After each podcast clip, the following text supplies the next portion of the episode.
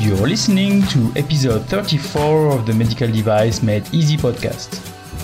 Welcome to the Medical Device Made Easy podcast. I am Monir Alazuzi, a medical device expert specialized on quality and regulatory affairs.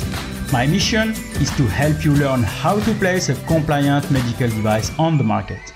For that, I'll share with you my experience and the one of others on this podcast. Are you ready for your dose of regulation and standard today?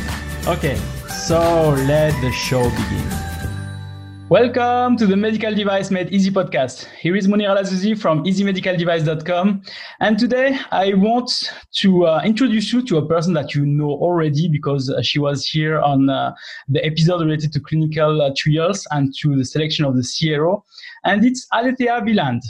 She is back for another episode to help us to understand what is or what means real-world data. So this is something that is really important within the medical device industry because with all the information that we get through softwares, through some application or through some devices, we start to get too many data, and now we want to know how to use them, and Alethea will help us to define that. So Alethea, welcome to the Medical Device Made Easy podcast. Thank you, Monir. It's great to be back. Thank you so much. Great. So now you are at home. You know the episode. You know the podcast. So it's great. So that you can directly help us. So Alethea, as we discussed, so we have now an episode related to real-world data, or RWD, if I can say. So can you help us then to identify what this means and what we can do with that? Absolutely. So all of us are patients, right? And we have been going to the doctors for 20, 30, 40, 50 years, some of us. And there is a huge repository of data that already exists on us in electronic health records. I know across Europe, there are insurance providers who have insurance claims against what a patient may actually have as diagnosed as a disease or particular treatment. Anytime a patient goes into the emergency room, data is oftentimes collected on them for which there is or is not an informed consent form. Real world data can also be things collected from digital apps, from the Apple Watch, for instance, from wearable technology. And so imagine huge clearinghouses worth of incredible data on millions and billions of people worldwide that could be actually analyzed for the benefit of societies. Yeah, and I think those data can be really a good help, if I can say, if they are used by people that really are doing that right, who are using them right, but also can be really a harm for us. So I think there are some rules, if I can say, to use them and some things that are really important. So what are they? So any data could be from laboratory. Maybe you have a reaction and your physician wishes to take some blood sample. So they're the common CBC data that exists in medical records. They could also be from wearable technology where someone may have a heart disease or cardiac issues and their physician wants them to wear a wearable that is detecting arrhythmias. So the sky's the limit today, especially in the age of digital health, whereby multiple channels of physical behavioral data is being collected on us in real time and is collected somewhere. They could even be genetic testing. There's several companies such as 23andMe. So those are very valuable data to companies, and that would be considered real-world data. And mainly we have to give our authorization for that. So we have to kind of sign some documents and even maybe say how long they can keep them or this kind of thing. Is it right? Yeah, you know, there's incredible movements underway now.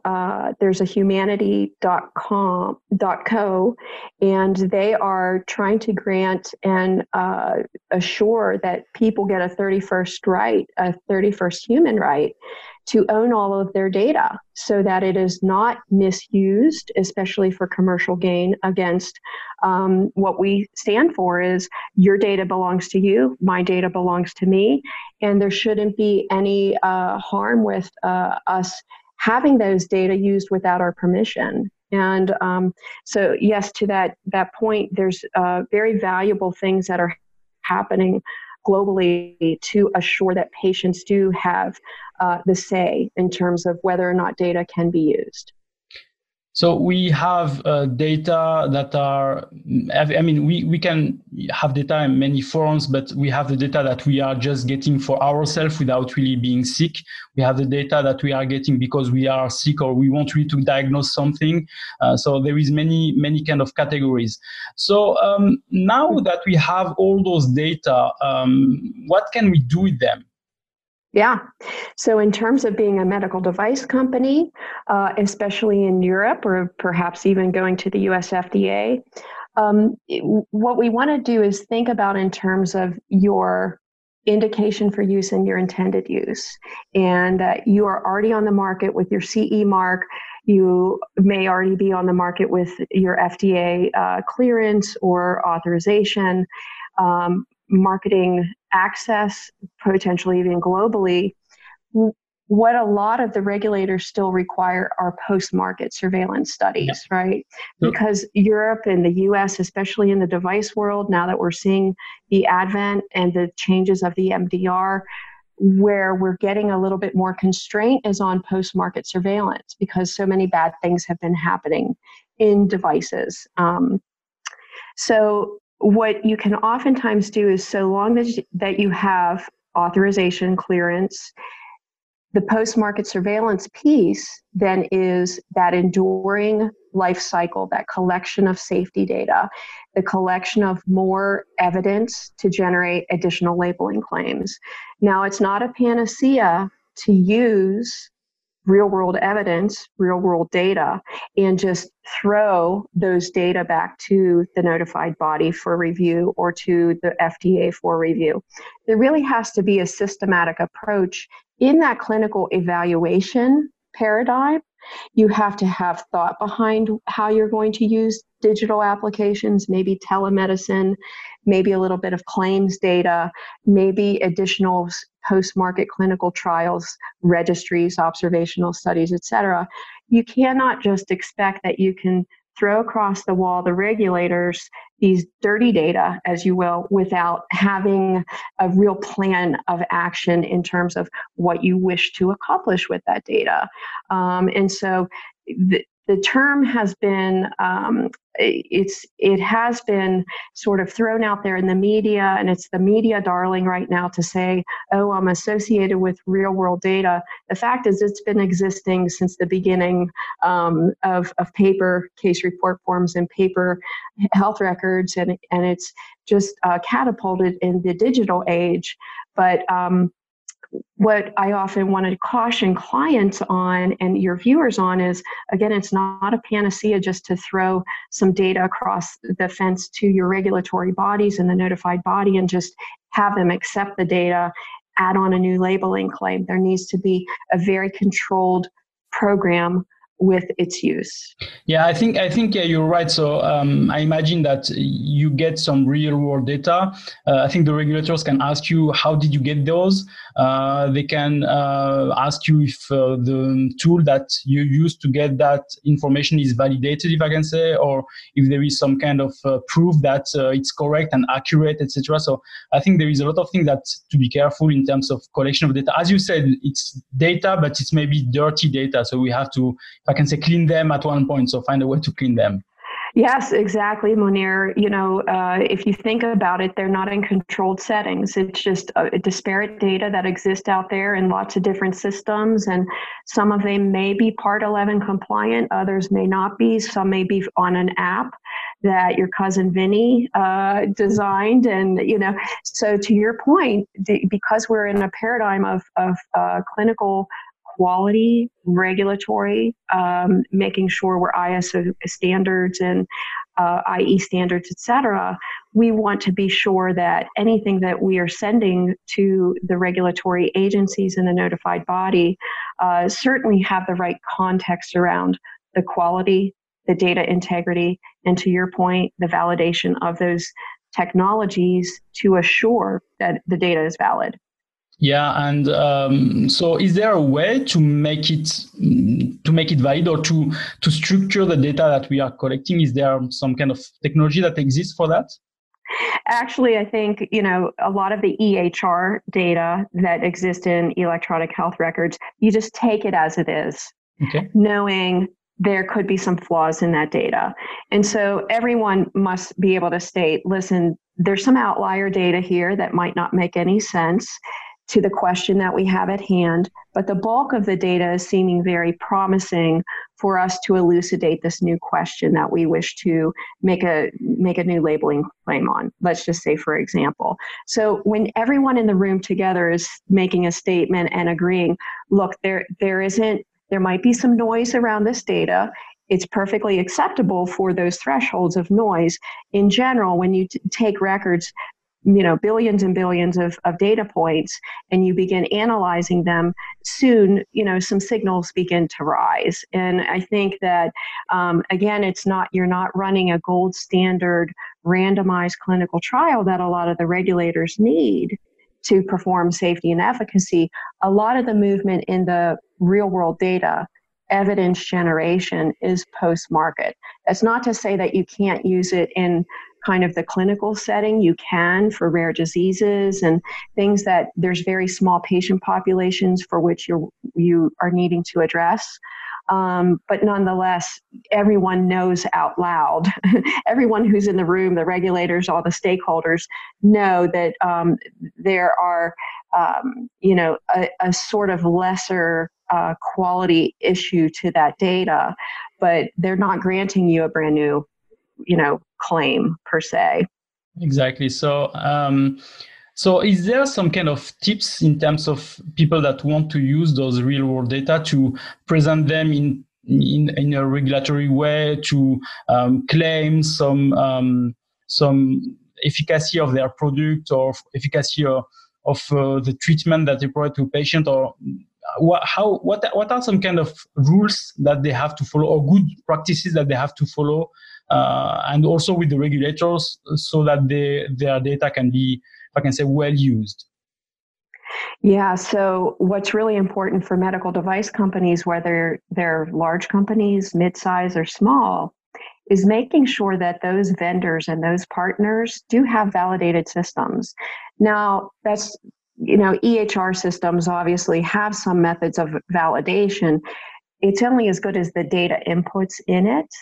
And so what a lot of medical device companies should ask of their vendors, and these could even be the digital health, the telemedicine, just to assure that there's some audit trail, that they have gone through their own quality system, that some even are being applicable as software as a medical device, and they have their own labeling claim, for instance, that they're validated vendors, that they're just not using something that, you know, a university student made, you know, for a graduate program or something like that, that there's, you know, ISO standards around conformance standards around that technology.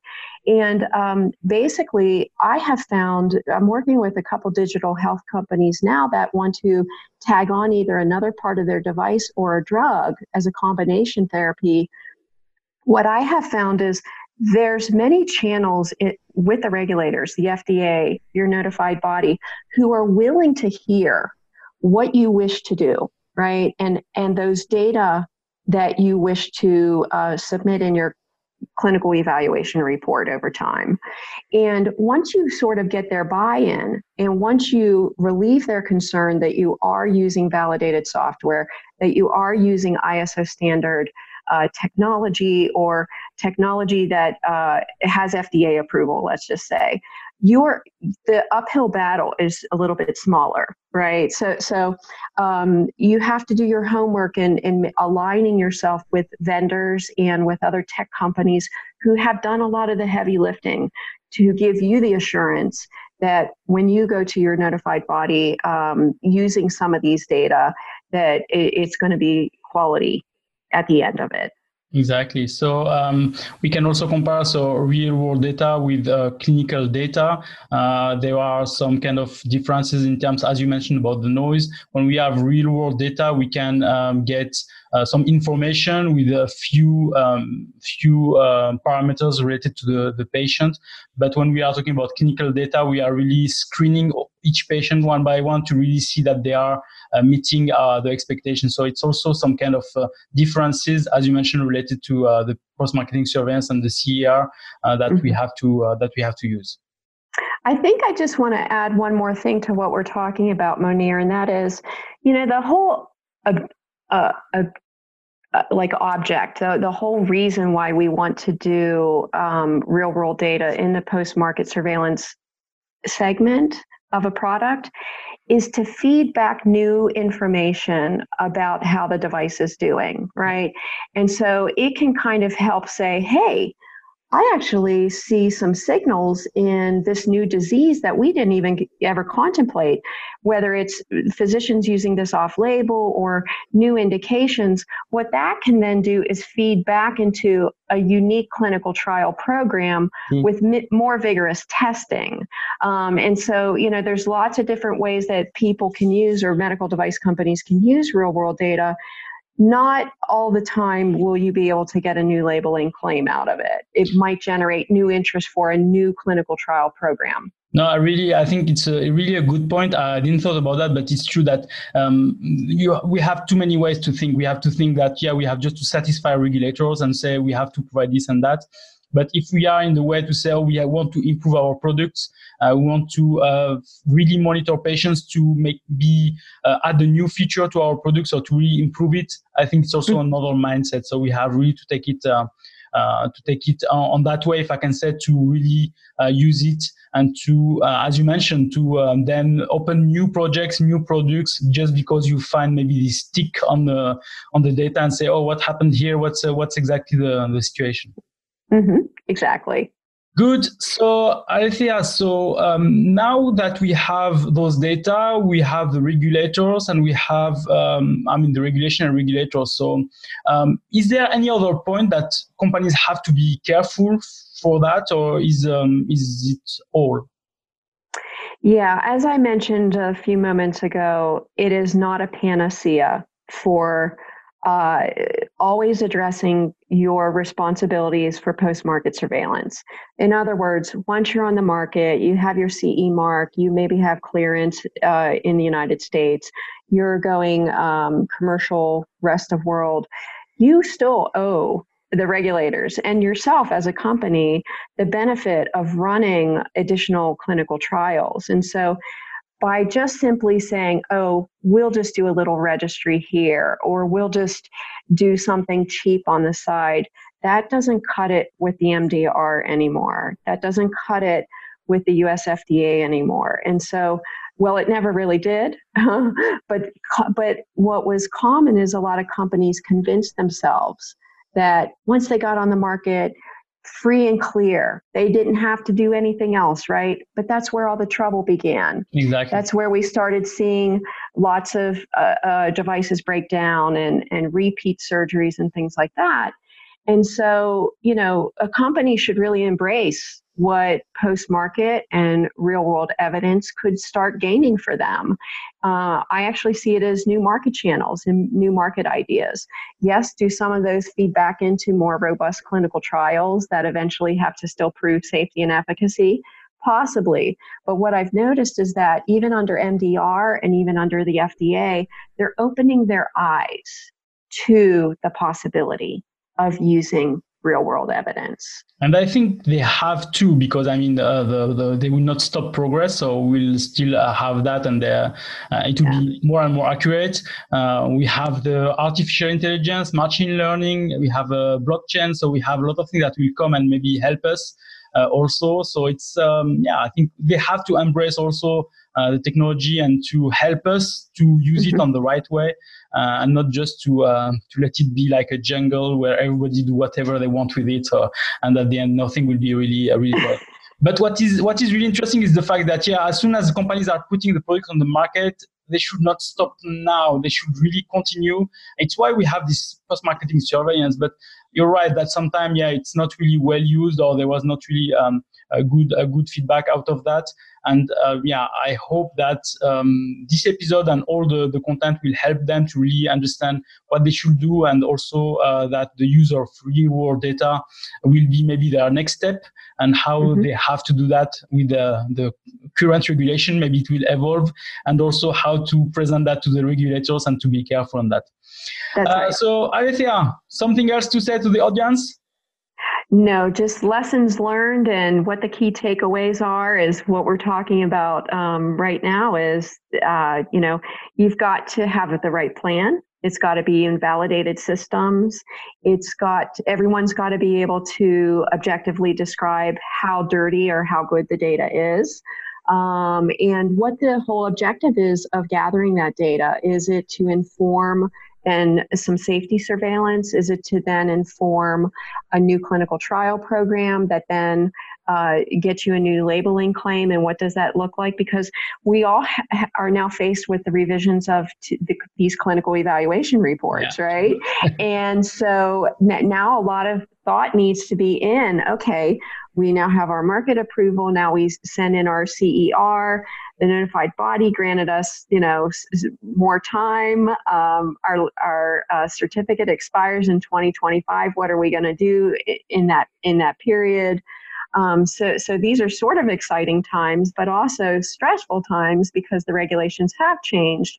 But look at the advent of digital technologies, telemedicine, the age of apps. What you're saying, Monir, blockchain, I actually think that this could be an intermediary step to what we're going to be seeing in the next 10, 15, 20 years, which in my view may collapse a lot of the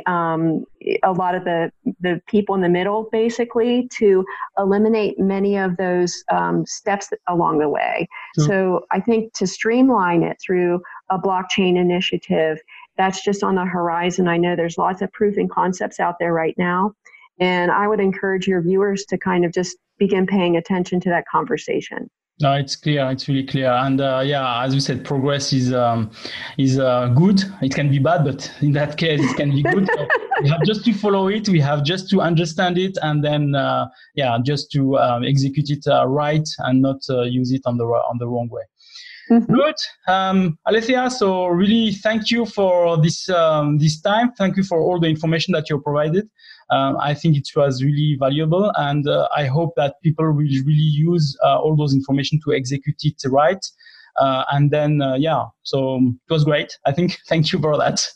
Thank you so much. So have everybody. So thank you for listening. So if you have any few minutes, just go to the application or where you are listening to this podcast. And if you can really provide a review, it would be really great for me.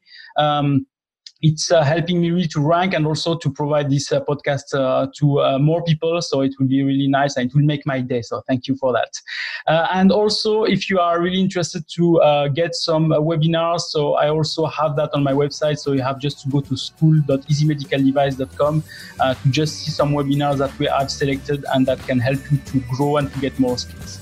So Alethea, so thank you for your time. Thank you for your help. And I wish you a nice day. My pleasure. Thank you so much, Monir.